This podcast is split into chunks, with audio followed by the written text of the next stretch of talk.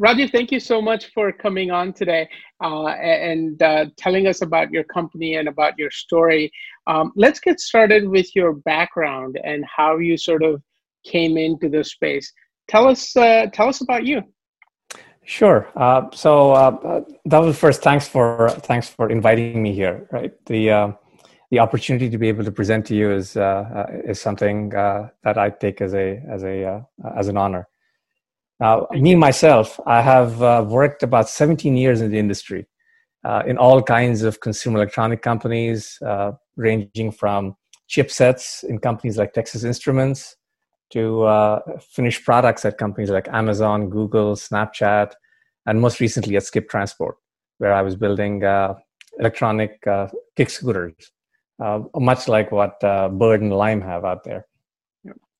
Uh, having built consumer electronic gadgets for years and years and years, and realized that most of them end up in your bedside drawer or in uh, e-waste, uh, I decided uh, uh, why not take a step back, uh, take a drastic pay cut, and try to do something different. Try to do something that actually makes a difference to someone.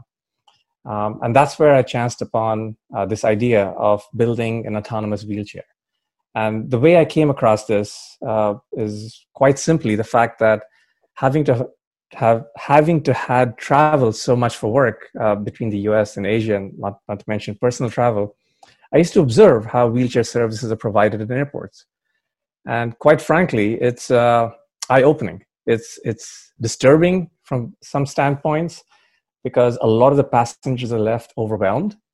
It's uh, encouraging for a smaller portion of the population because you see that they need the service. So um, here I am with uh, a reasonable knowledge of uh, uh, being able to build a product, uh, a, a, robotics product, and uh, uh, a need in, an, in a setting like an airport where there is a need for an autonomous wheelchair. I spent some time with the service providers that provide services in airports and became absolutely clear to both of us that a smart wheelchair will help not just them as a service provider, but also the passengers who are um, who are riding them. So that's where it all started, though. Fantastic. Uh, your your background in sort of creating those consumer products, uh, it, it, seems to be like the ideal fit uh, for this new product. And autonomous vehicles have been, you know, all the rage for the last, you know, six months a year. Um, so, but I don't think I've ever heard of an autonomous wheelchair. So th- this is a really interesting concept. I, w- I really want to dig into this. Um, but tell me sort of that first uh, few months when you actually thought about this and started to sort of create a business around this product. What was the initial goal? Because I'm not, I'm sure you're not thinking about you know a finished product that, that's way down the line. How do you first get started? Yeah, so uh, uh, the first thing I did was actually talk, uh, observe. That, that's that's really where I spent most of my time. Uh, I quit uh, a well-paying job and decided to just travel and uh, visit with with friends and family in different parts of Asia. And in the airports, I would just sit and observe, and I started taking notes on what different challenges I saw from the service standpoint uh, I would talk to a few of those passengers and ask them, "Hey, uh, everyone's left the gate. You guys are left by yourselves. Uh, are you anxious?" And almost every elderly person I spoke with were like, "We are petrified because we need to get to the U.S. and we don't know where the next boarding gate is."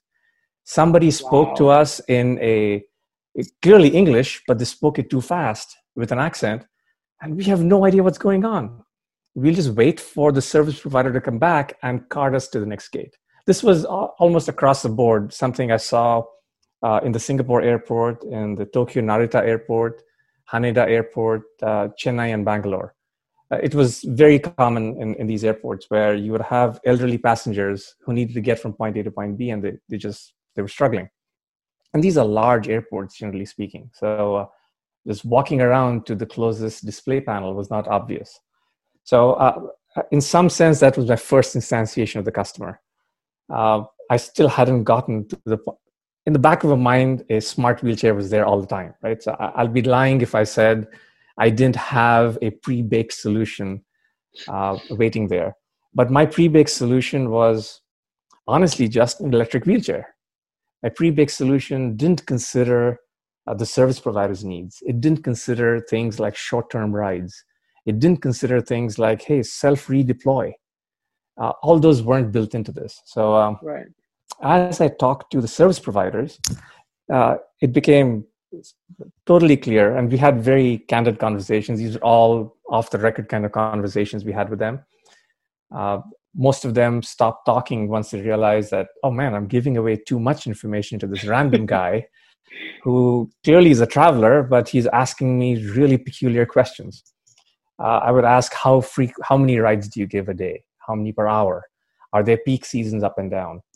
Uh, obviously, I, I, would know what the minimum wage is, and you can tell from somebody's uh, uh job satisfaction whether they're actually looking for a bump in their salary or not right. um, and how they interact with the passengers. Uh, so I spent quite a bit of time with these service providers and slowly went up the proverbial ladder in their companies and uh, talked to the regional directors and the vice presidents. And uh, without a doubt, as I morphed the feedback from these elderly passengers that I was talking to into the concept of an electric wheelchair, you know, including things like ergonomics, including interactive display, including the ability to not bump into obstacles, including the ability to self redeploy. Uh, every uh, agency I spoke with, their first question was, What's it going to cost? And in my mind, uh, having built products all the way through, cost is a part of the equation. It's one variable in your equation. Uh, you cannot not talk about cost. Right. But they, they were seeing me more as a technologist and they were concerned that this was going to be really expensive. Because in all candor, there has been one company that has shopped around an autonomous wheelchair in the past. And uh, uh, their uh, entry point was just too high. The capex needed just to deploy one wheelchair was just too high. And everybody just shot it down.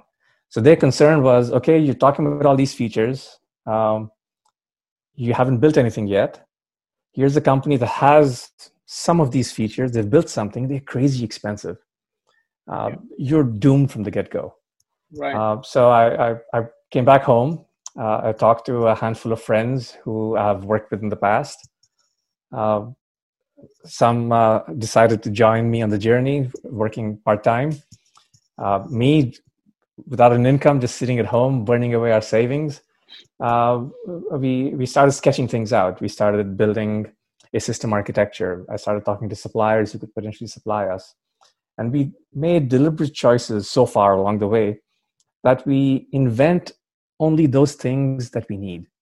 We are not going to invent a motor. We're not going to invent a motor controller. We're not going to invent a display. Uh, we're not going to invent a wheelchair.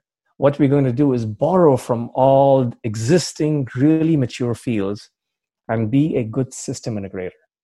Uh, so that's really where we've spent most of our time just researching what's available there. What can I get for honestly dirt cheap?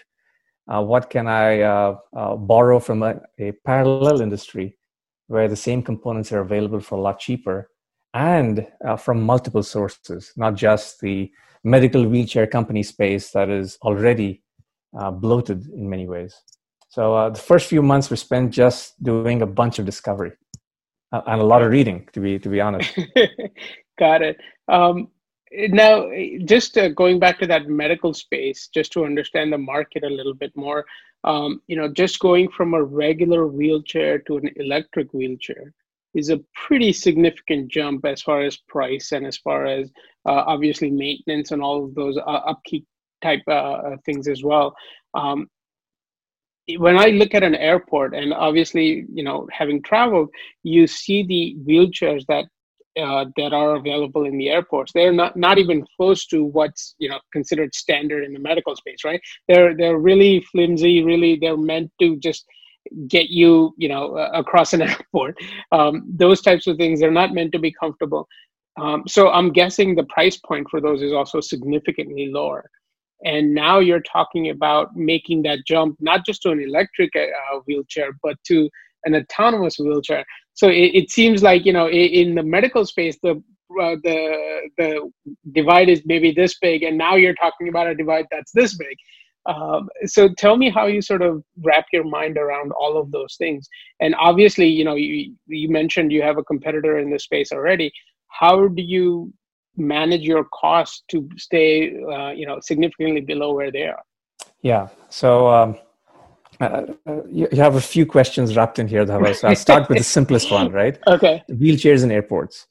They typically come in, uh, I would say, two flavors one flavor is this collapsible wheelchair, which um, you're right is a quote unquote really cheap product.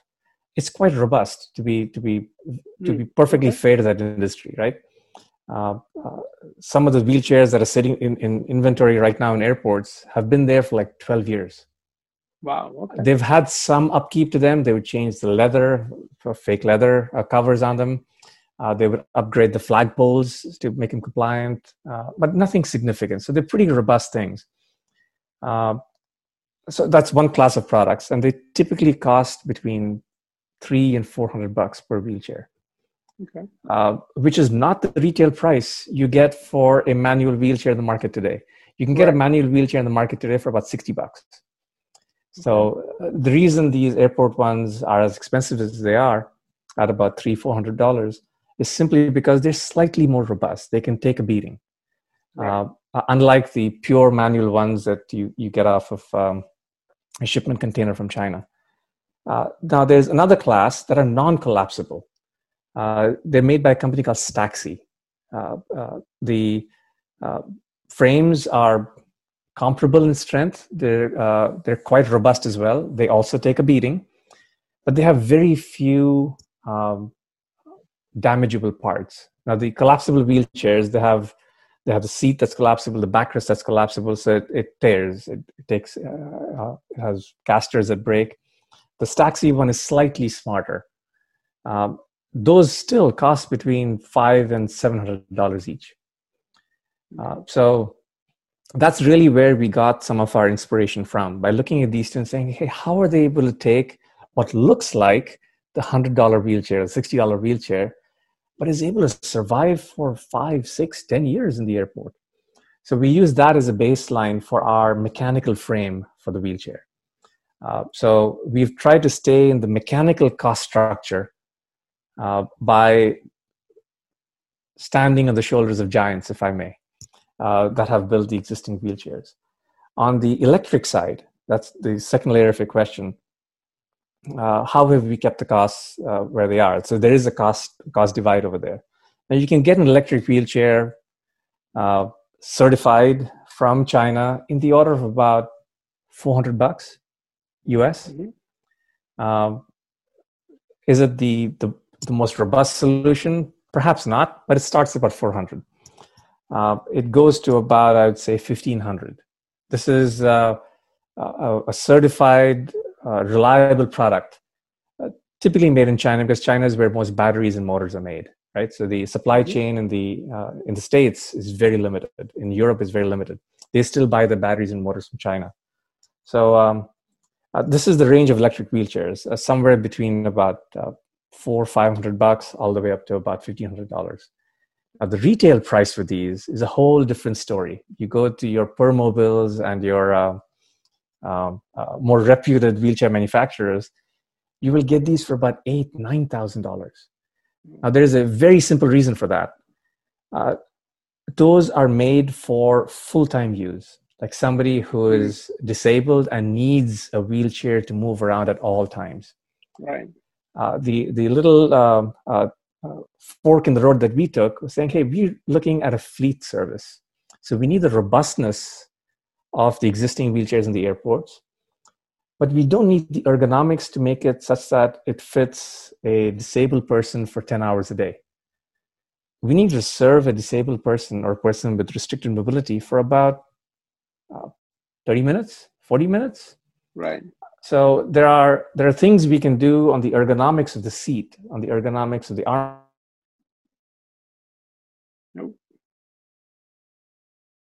Raju, I think I just lost you.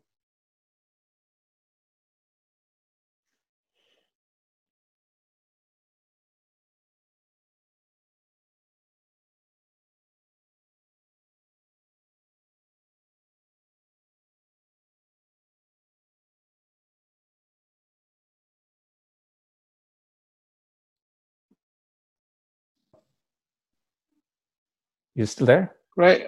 Um, I lost you there for a second. Uh, yep. Now I'm still losing like you. I can hear you. Okay. I I can. Uh, yeah, your video is frozen, but I can certainly hear you. Okay, now I can see you. Can you can you see me? Can you hear me? I can. I can. Okay. Everything's Ah. good, and I have red bars sitting on uh, uh, on on the Wi-Fi. Okay. Um, uh, you you- let we're gonna have to obviously cut this part out, but uh, I lost you right as you were saying ergonomics of the seat, ergonomics of the arms. Why don't we pick up from that again? Yeah. So uh, uh, there are multiple classes of medical grade uh, wheelchairs that index a lot on the ergonomics of the seat for a full-time use passenger. We don't have a full-time use passenger. We have a short-term use passenger who today is very comfortable on the quote-unquote bad ergonomics of the Staxies and the uh, the foldable wheelchairs. So all we we had to do was identify that hey, what little upgrade do we have to do the ergonomics of the seat and ergonomics the armrest so that we can bump up this customer from uh, the, the Staxi and the low cost wheelchairs onto our product, but still not spend the kind of uh, ergonomic expenses that the Permobiles and the Jazzies make. So that's the middle ground we found. Uh, so we've uh, uh, uh, begged, borrowed, and stolen drivetrains from the electric kick scooter market. So the electric kick scooter market grossly subsidized motor development. They grossly subsidized, um, subsidized for us, not for themselves. uh, grossly subsidized battery development. So you get uh, high capacity lithium ion batteries at relatively low costs. You get high powered motors from kick scooters at relatively low cost. Uh, the motors that are used in uh, the higher end wheelchairs are purpose built for wheelchairs. So, and they have a total addressable market of maybe a few tens of thousands of um, wheelchairs. So they're still amortizing their NREs. Whereas we have taken a motor which has been amortized now about two years ago. So we are literally just copy pasting something that the kick scooter market is using. So we've tried to use this combination of what the electric kick scooter market subsidized from a drivetrain standpoint onto a uh, electric wheelchair so that we can keep our costs in check. Uh, so for in some sense to call us an electric wheelchair is a bit of a um, overstatement because we don't expect this to be a full-time use by any user we Right. expect it to be a short-term use could somebody use it full-time sure but uh, depending on your disability you might not find it as comfortable you may not you will not have the kinds of knobs that medical wheelchairs have to uh, to make ergonomic adjustments Got so it. we've tried to manage costs by doing that. Uh, your third question, Dhaval, was around the existing competition, right? Uh, now, uh, the existing competition is a company called WHILL, W H I L L. They are an exceptional wheelchair manufacturing company. They've got a really good, robust, full time use wheelchair that they have just added sensors to to make it autonomous, sensors and compute to to make autonomous. So you start off with a very high cost platform, and then you layer on expensive sensors onto them. Uh, And now over time, they've lowered their sensor and compute costs. We are we are not uh, uh, beholden to this high platform that they're beholden to. So that's something I think we uh, differentiate quite a bit from the standpoint of bringing a truly cost-effective, robust, fleet-ready wheelchair uh, the wheelchairs that our competition is using, or at least what I consider competition is using, is not fleet worthy. It, it still takes multiple man hours to tear it down. Whereas to be Hmm. fleet wor- worthy, you've got to be able to tear it down in the order of minutes and then put it back together in the order of minutes so that uh, repair and servicing is low cost. Right. Very interesting. Okay. So tell me how long uh, uh, how long it sort of took you to go through this thought process, find all of the pieces that are out there, because it it seems like you're pulling from a lot of different sources and, and put together an MVP. Uh, what was that time period like? So, uh, uh, truth be told, uh, I told you I had this in the back of my mind, right? An autonomous Yeah. wheelchair. So the MVP, in some sense, was already kicked off in my mind. Um, uh, I would say around October 2019. it did not have the redeployment features. It did not have the fancy display, but it had the sensor stack that we needed to make it an obstacle avoidance wheelchair. That was our MVP is is an obstacle avoid, avoidance wheelchair. That's really what our MVP is. Uh, we've just made it made it uh, more functional, but that was not the intent of the MVP. Got so uh, we started back in October 2019, and it was probably April uh, 2020 before I could get the obstacle avoidance, the collision avoidance working uh, in a in a manner that I'd uh, I thought was ready to be able to capture a video and send it out to a bunch of uh, folks who were interested. Oh my God! Uh, I'm just thinking about that time frame, uh, April 2020. That's pretty much when everything shut down all the airports uh, what was that period like what was uh, you know the rest of 2020 like for you yeah, uh, uh, there's a part of me that says it was awful, but there's another huge part of me that's uh, awful simply because nobody would talk to us anymore. Because they all said that, hey, what can I tell you? Our market shut down. I don't know if I'll have right. my team tomorrow. I don't know if the government debt relief is going to come in to keep our company alive. So, but that's one side. The other side is I had committed to this, so I got to stick with it for the long run the what's happening in the market yes it does impact my ability to fundraise it does impact my ability to get folks to work with me but, but i already have a group of relatively smart people who are giving me their free time in the order of about 30 hours a week sometimes. So they're giving me a lot of time. They're giving me a lot of uh, encouragement. I can't let them down. So i've got this almost came like a blessing to me. By this i mean covid where i could say you know take a step back focus on the product and keep working on the product, refine the product. So uh, uh, between uh, I would say April and October of 2020, uh, it was nothing but just uh, uh, chipping away at the product feature by feature, and um, our good fortune. by the time our design was getting somewhat wrapped up, China had opened back up. US was still shut down, so uh, I'll get to that in a bit. Uh, but part one of our design partners, design meaning industrial design, uh, they were based in India, so they were able to work all the way through summer. There was the industrial designers of the creative kind, so they don't really need an office to work in; they'll work from anywhere. Yep. Uh, the only thing they needed the office for was to do an ergonomic study. So they would come in as two people and do their ergonomic study. Me sitting in San Jose, getting on calls with them in uh, in India uh, in, in uh, Gurugram was uh, interesting in many ways, but it kept things going. Right, so we had the momentum. Right, and uh, we we had done enough of our most of the work was now sitting in CAD and software that could easily be done at home remotely. So even today, right. we, we are a team of four. Uh, we are completely in different parts of the world. We are between San Jose, uh, Fort Lauderdale, uh, Knoxville, Tennessee, and Salem, India and uh, for some reason it feels like we're moving smoothly uh, and we haven't seen each other uh, in god knows how long but uh, uh, well we have seen we see uh, right, each other Zoom, on video but, we've person, never yeah. met right from that standpoint during the course of this work so it was painful from many standpoints but it was a blessing from many many other standpoints because it allowed us to focus on the product and it, in some sense tested my mettle is am i really committed to this or am i doing right. this for fun you know, for grins and giggles right. so uh, it tested me in many ways i had my down days but uh, uh, it's those few up days it's a few days when uh, you know, the guy from prospect calls and says hey we looked at uh, all the cost models you put in place uh, you're actually off and I'm smashing my head saying, "Oh man, there goes the business." They're like, "No, you're off the wrong way. It's a much bigger business than than you've you've projected." Interesting. So those were the few up days, and I still cling on to them as tight as I can. Right, right, right. So okay, so I I think uh, you, you laid out the timeline really beautifully. So let's get to the end of 2020. Um, what does the product look like? I think you have a couple of pictures in the pitch deck that yeah. obviously the investors can see once they log into Startup Steroid.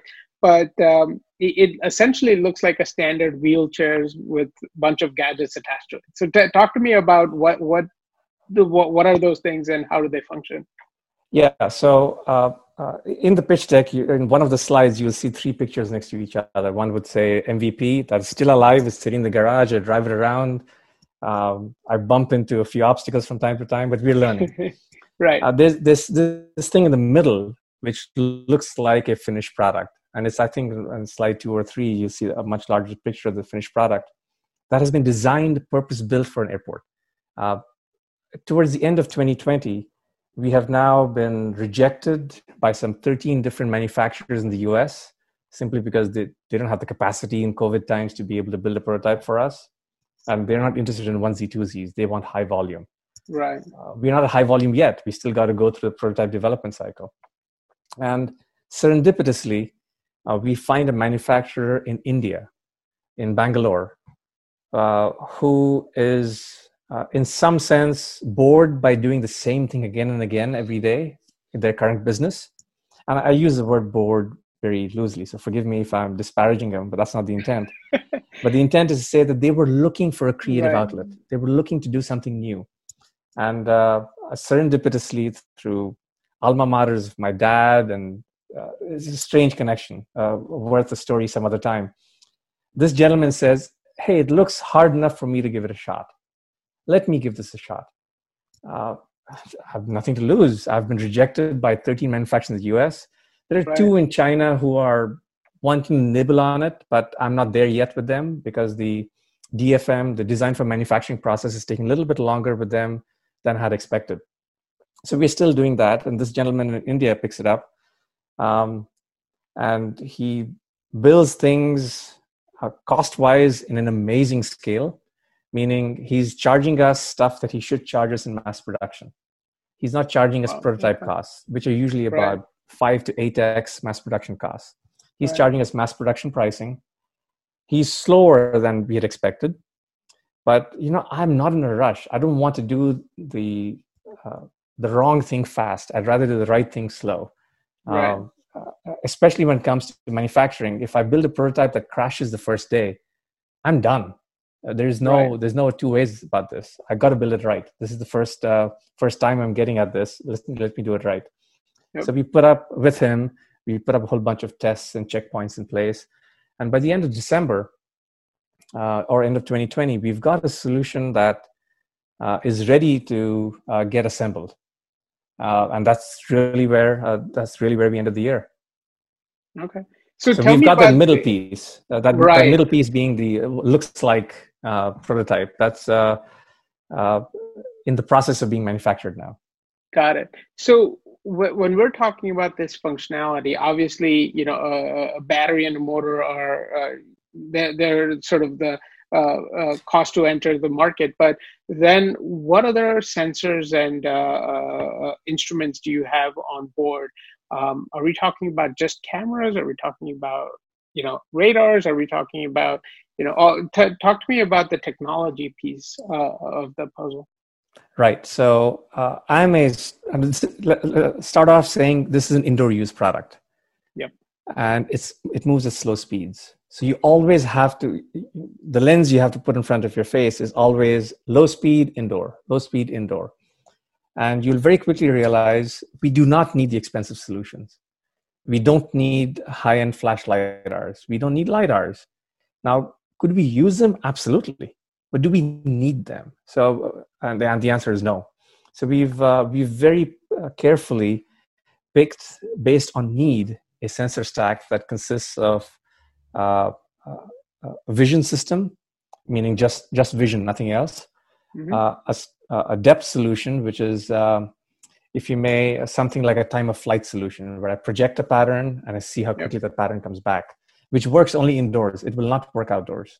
But the vision works outdoors. So we've got that balance between these two. So we've offloaded whatever.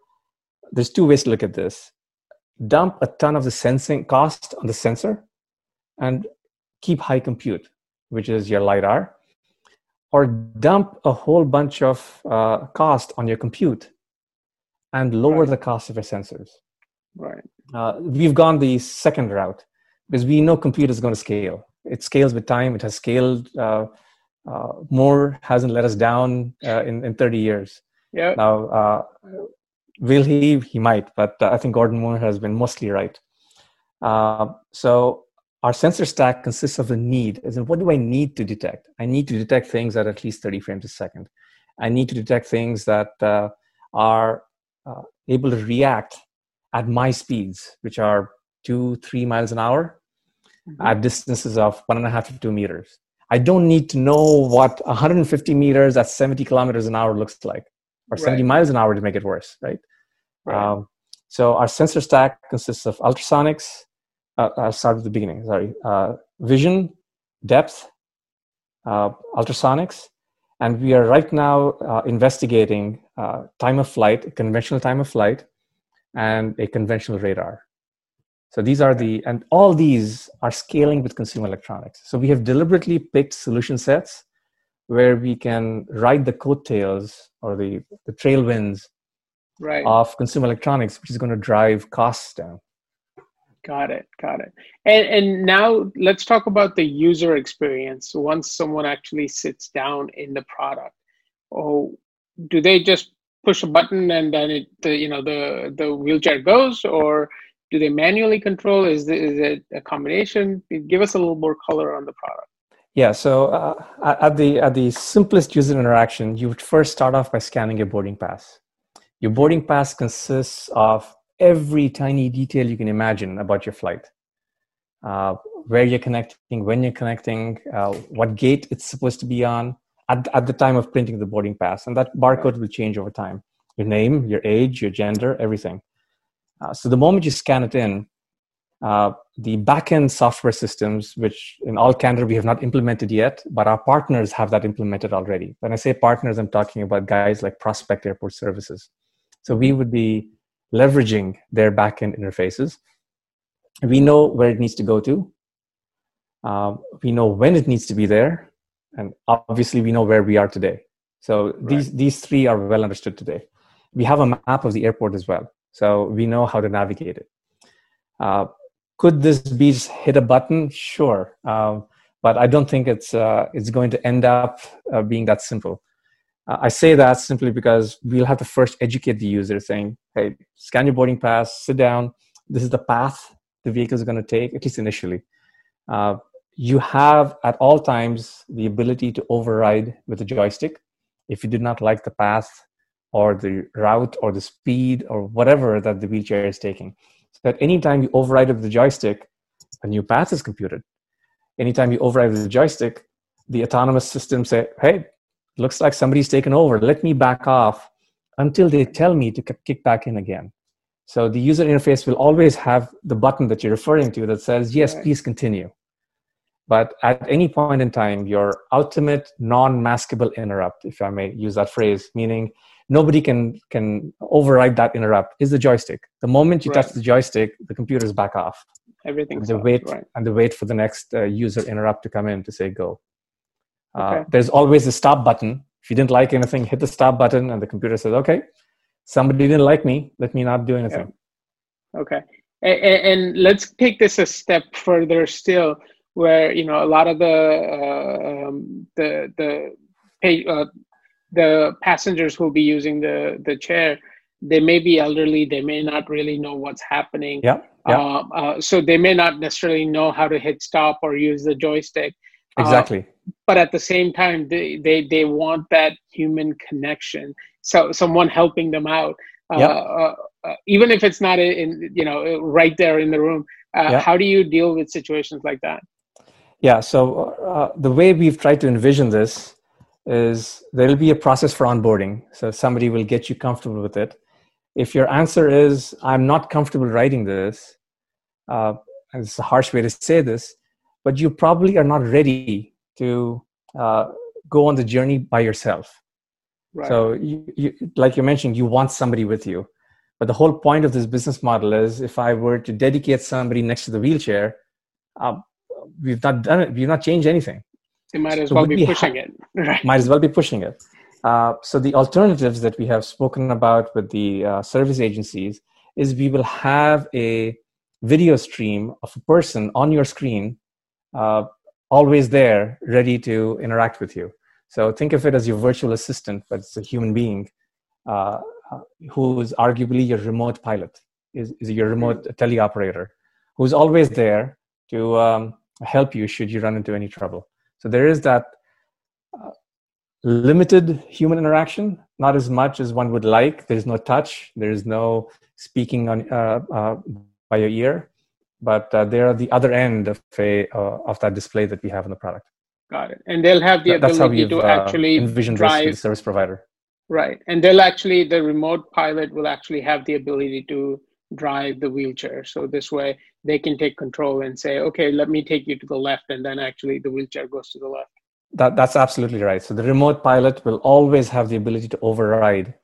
Now, if you are messing with the joystick and the remote pilot's messing, you got a problem. You right. can have only one master. So uh, Right. obviously, when the remote pilot's driving, you're hands off as a passenger, and you're just there for the ride. Right. Okay. So I, I- think I have a pretty good sense of you know the product and the progress so far today. Um, what's the plan for 2021? Where are you hoping to sort of take the company over the next 12 months? Uh, so right now we are in the process of building uh, the first two prototypes. Uh, most of the parts for it are sitting in different parts of this house right now. uh, they are waiting for the metal parts to arrive from India. This gentleman who serendipitously Right. uh, uh, uh, I met, he's putting it together. So he should be able to ship this out by the end of next week. So let's, uh, for grins and giggles, say that the metal parts are here by mid March. So it'll be about mid April before I can complete it with all the plastic parts that I have here in the motors and the batteries. So by mid April, we will have uh, a working form factor prototype. The intention is to port all of our software that we have developed on the MVP onto this. Uh, Mhm. and uh, we are budgeting about a month's worth of work just for iterative improvements. So by mid May, we will have this working prototype ready to be trialed at the San Jose airport. And I say San Jose simply because uh, they've been chomping at the bit to, uh, uh, to get this wheelchair deployed. This is not ready for deployment yet, right? So it's just a, it's still just a trial with uh, our employees and maybe the few employees in San Jose who are interested in riding it. It's still not open to passengers. It's Right. not until summer when we get when we've vetted out this hardware, we made sure it's working right, um, made our tiny iterations to it. If it requires bigger iterations, we have a problem. So uh, uh, uh, the the schedule resets. So tiny iterations. Uh, by summer, we will have five more of these devices that will be deployable and uh, uh, in San Jose Airport or in um, San Francisco Airport. And right now, we're in conversations with both airports to trial this with passengers in the summer. Um, all these these trials will be non-revenue trials. These will be trials to learn. These will be trials to make improvements.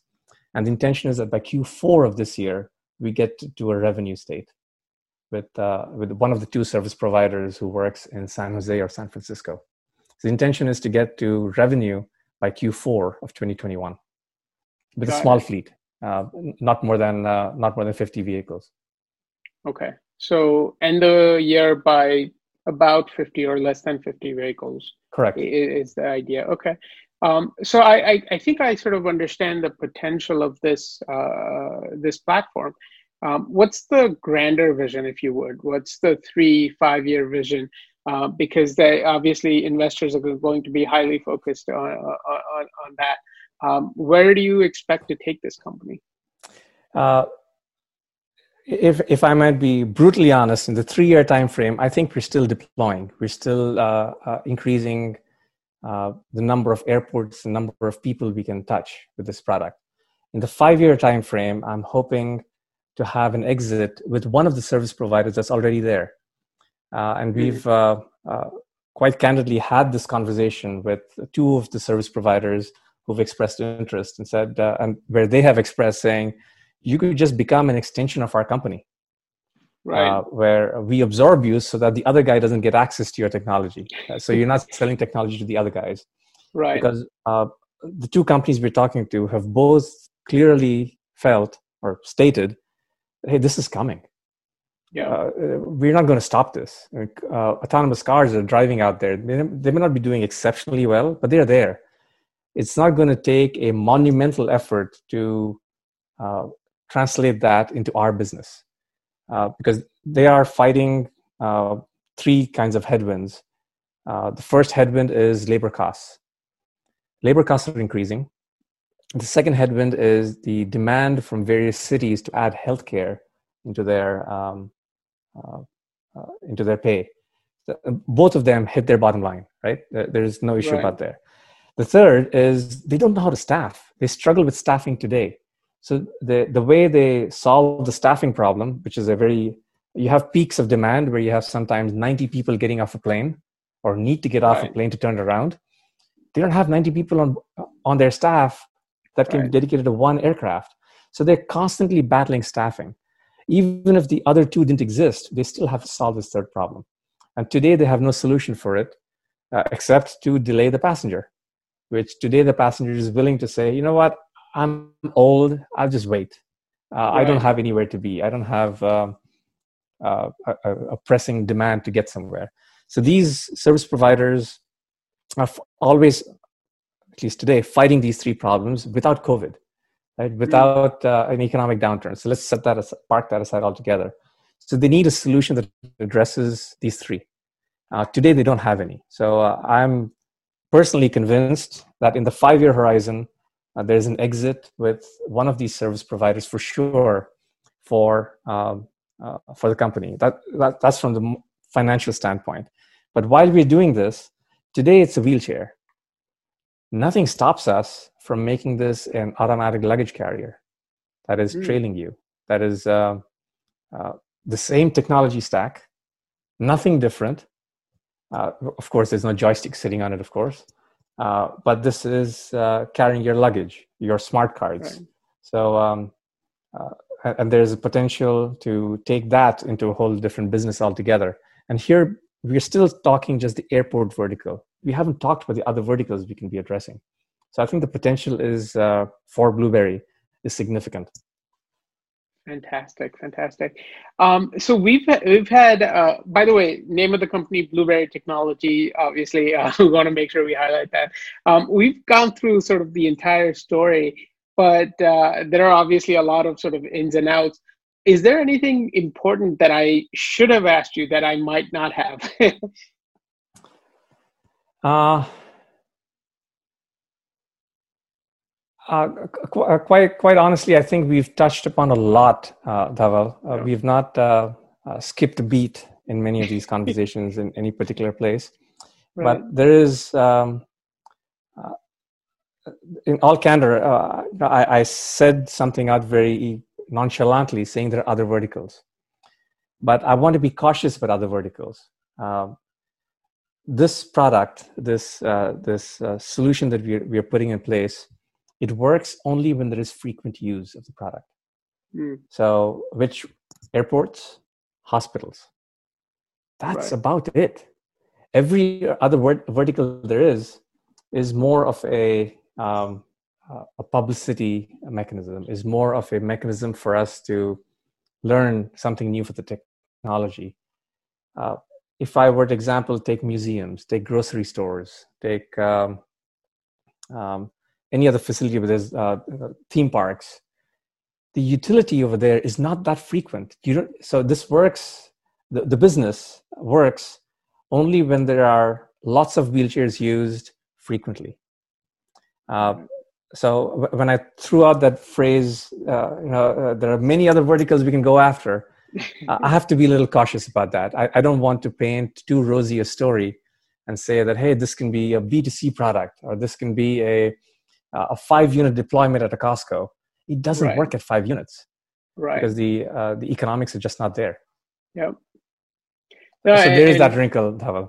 Yeah, no, I, I, think that's a great point. Uh, and it's also important to recognize the TAM with this product, right? With, with the airport space and just um, and that's a, uh, I know the the information is in your pitch deck, and that's a significant TAM that you're going after even if we don't if even if we disregard all of those other verticals so i, I think that's an important realization and i think it, it, investors who go through your pitch deck will very quickly realize that so I, I, appreciate you sort of pointing that out uh, and highlighting that.